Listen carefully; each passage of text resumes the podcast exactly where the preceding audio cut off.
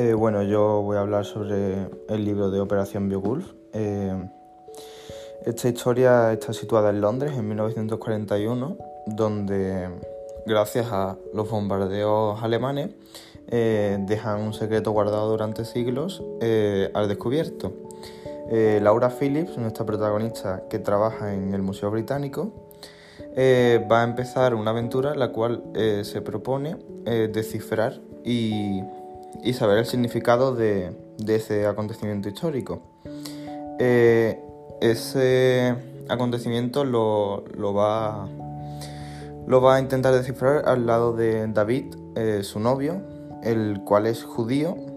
Y, bueno, a lo largo de la historia, Laura se da cuenta de, ciertas cosas y, bueno, pues la verdad que el final es inesperado.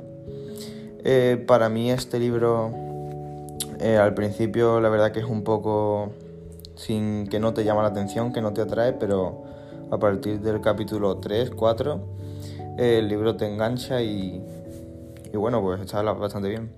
Eh, yo para, para edad la, recomiendo de 13 para arriba, indefinidamente para arriba, porque la verdad que, que este libro puede traer a, a todo tipo de públicos. Y y la verdad que, que está bastante bien, a mí me ha gustado. Y la verdad que es que el final es sorprendente.